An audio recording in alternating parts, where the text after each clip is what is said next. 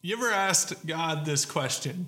God, what am I supposed to do with my life? Today we're going to talk about it, so join me across the table.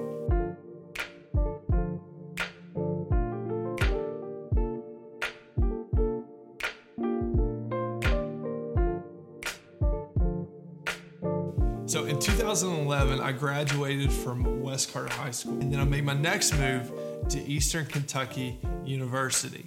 I had big plans, I had big ideas for what I was going to do. Actually, I still don't even understand why, but I set out to be a physical therapist whenever I first went to college. If you've ever been to college and if you have graduated, you are probably like me and your major has changed a ton. From there, I thought, you know what, I don't really want to do physical therapy. I think I want to become a doctor. So I had this big dream. So I was going to go to medical school and I actually pursued this for two years.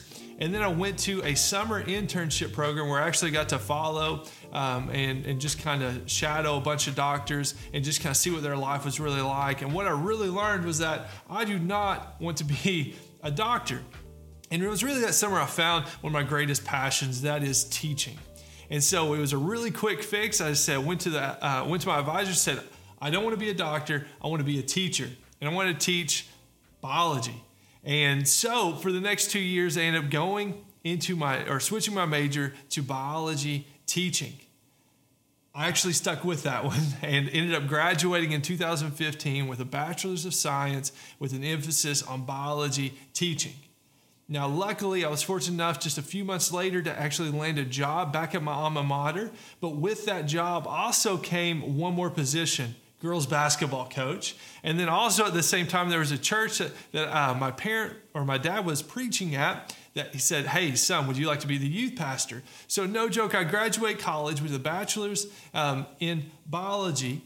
And then I end up becoming a high school girls basketball coach and a youth pastor.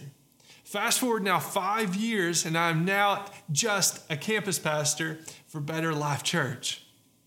What I'm trying to tell you today is that it is unreal to see how our own plans and how we are just really sought after figuring out what our calling is. We constantly ask God, What do you want me to do with my life? How can I serve you? God, you know, we have all these big plans, and, and really we're looking for some security. We're looking for um, just for a future that's going to be enjoyable and lots of fun. And really just being able to do something that you love to do. And I was able to do that, but really, God continued to call me or really opening up doors for me to serve Him in different ways over the course of five years. What I want to tell you today is that you may be looking for this great big calling on your life. But what I actually want to do is I want to change the wording. Because what I believe is that we all have a calling, but a calling isn't to a job, our calling is to a person. And that person's name is Jesus. We are called to love the Lord God with all of our hearts, body, and mind. We are called to love our neighbor as ourselves, and we are called to live on mission for Him no matter what we do. That is the summation of our calling because what Jesus has done in our lives. What you are looking for right now is you're looking for your assignment. And what I'm telling you right now is that you are in it. Right now, you are living one of the assignments that God has given you. It's just can you perspective flip and change to where you live for today? You don't live for the future, but you live for today and you embrace the assignment that God has given you. Here's a couple of pieces of scripture that really irons this out. In Ephesians 4, there's one body and one spirit, just as you were called to one hope that belongs to your calling. One Lord, one faith, one baptism, one God and Father of all, who's over all and through all and in all. This is our calling. We are called to live a life to Him and for Him if we believe in Jesus Christ as our Lord and Savior. But then we flip the script now to where God has placed us and given us an assignment. And I want to just point to this piece of scripture, Proverbs 16, 1 through 3. To humans belong to the plan, to humans belong the plans of the heart, but from the Lord comes the proper answer of the tongue.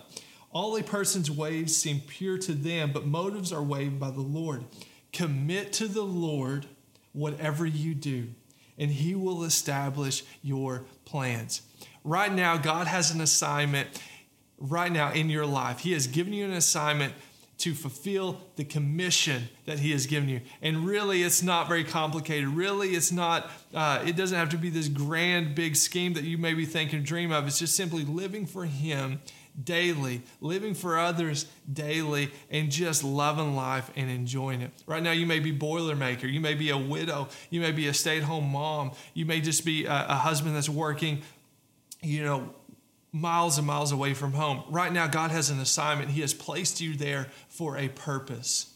Can you submit your plans and your days to Him?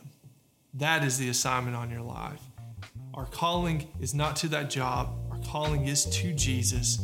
And He makes right our days and makes right our plans if we are willing to submit to Him. So, what does God have in store for your life? Live for Him every single day in the assignments that He has placed.